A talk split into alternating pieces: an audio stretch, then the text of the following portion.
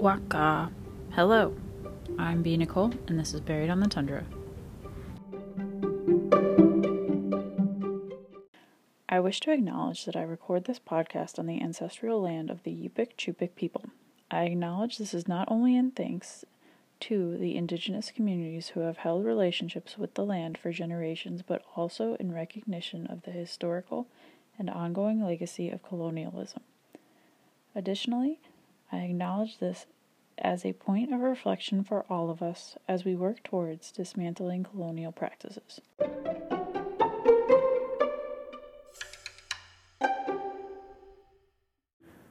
I couldn't find what tribe Della Brown actually affiliates with, but I still wanted to make sure that I covered this case because this story does not get as much coverage as the second story, which I'll mention at the end of the episode today.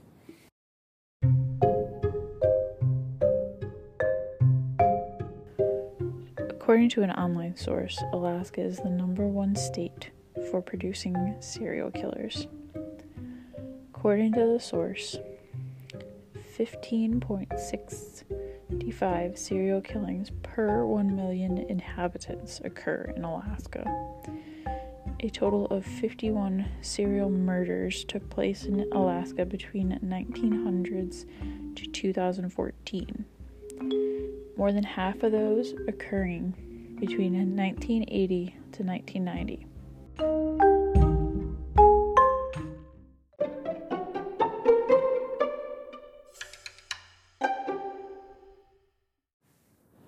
August 30th, 2000, Della Brown's boyfriend had last seen her with him in their mobile home. She had asked for his credit card to go purchase a bottle of alcohol. He refused, which then Della went to her father to ask for a ride to the liquor store. He complied and she purchased a bottle of brandy. Her father also led her into her son's mobile home where Della was last seen. On September 2nd, 2000, a body of a woman was found inside a Spenard shed. The body was later identified as 33 year old Della Brown. Della's death was one of six women who had been murdered in 16 months in Anchorage. On September 13th, an anonymous tip was received by Crime Stoppers saying Joshua Wade had admitted to the murder of Della Brown. On Saturday, September 30th, the Anchorage Police Department asked the public for help locating 20 year old Joshua Wade. Wade had been charged with first degree murder for Della's death. At 4:50 p.m., APD received a tip where Wade was located at an apartment complex. Over 30 patrol vehicles were on the Boniface Parkway surrounding the apartment complex where Wade was presumed to be at.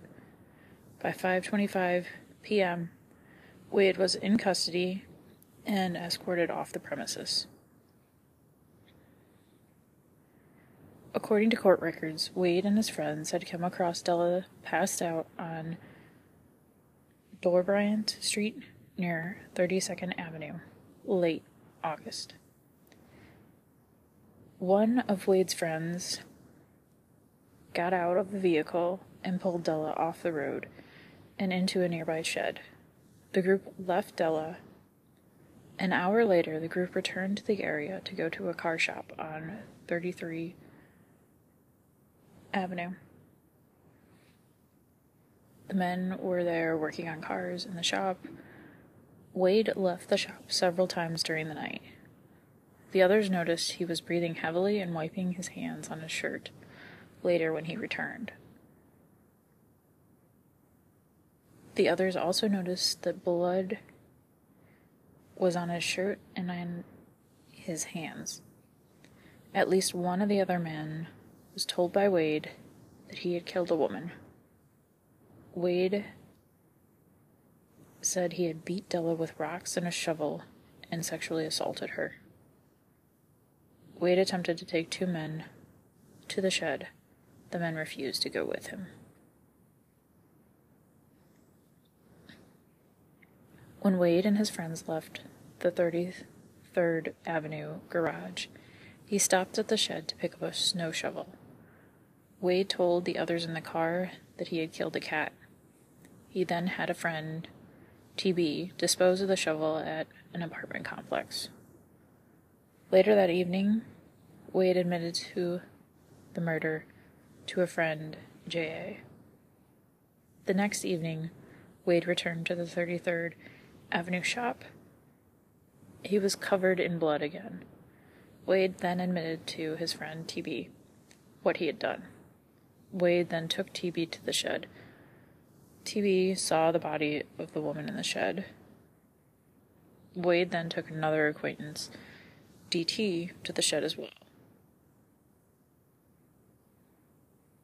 Police were led to DB, or sorry, DT and TB through Crime Stopper tips. The two agreed to wear a wire. Wade was then recorded talking about the murders to DT and TB. On April 17th, 2003, Joshua Wade was actually acquitted for Della Brown's murder. Wade was found guilty with ev- evidence tampering and sentenced to six and a half years. However, not even four years later, Joshua Wade is charged with another murder. On August 7th of 2007, Wade murdered Mindy Schloss. He pled guilty to carjacking and killing Mindy. Wade was given life without the possibility of parole. Since then, Wade has also admitted to murdering three men, starting in 1994, and the last one the same night as Della.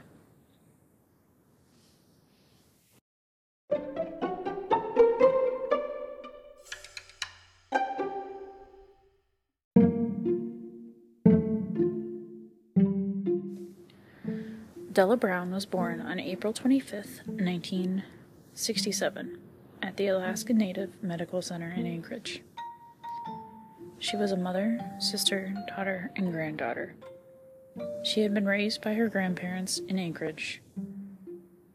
She worked at a good amount of bingo halls in the area.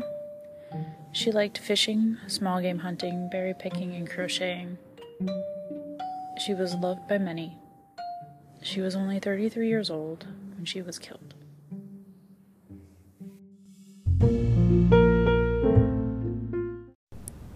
You can find case pictures, source materials, and a case map showing you the locations of each of the villages I've talked about. Go to buriedonthetundra.com.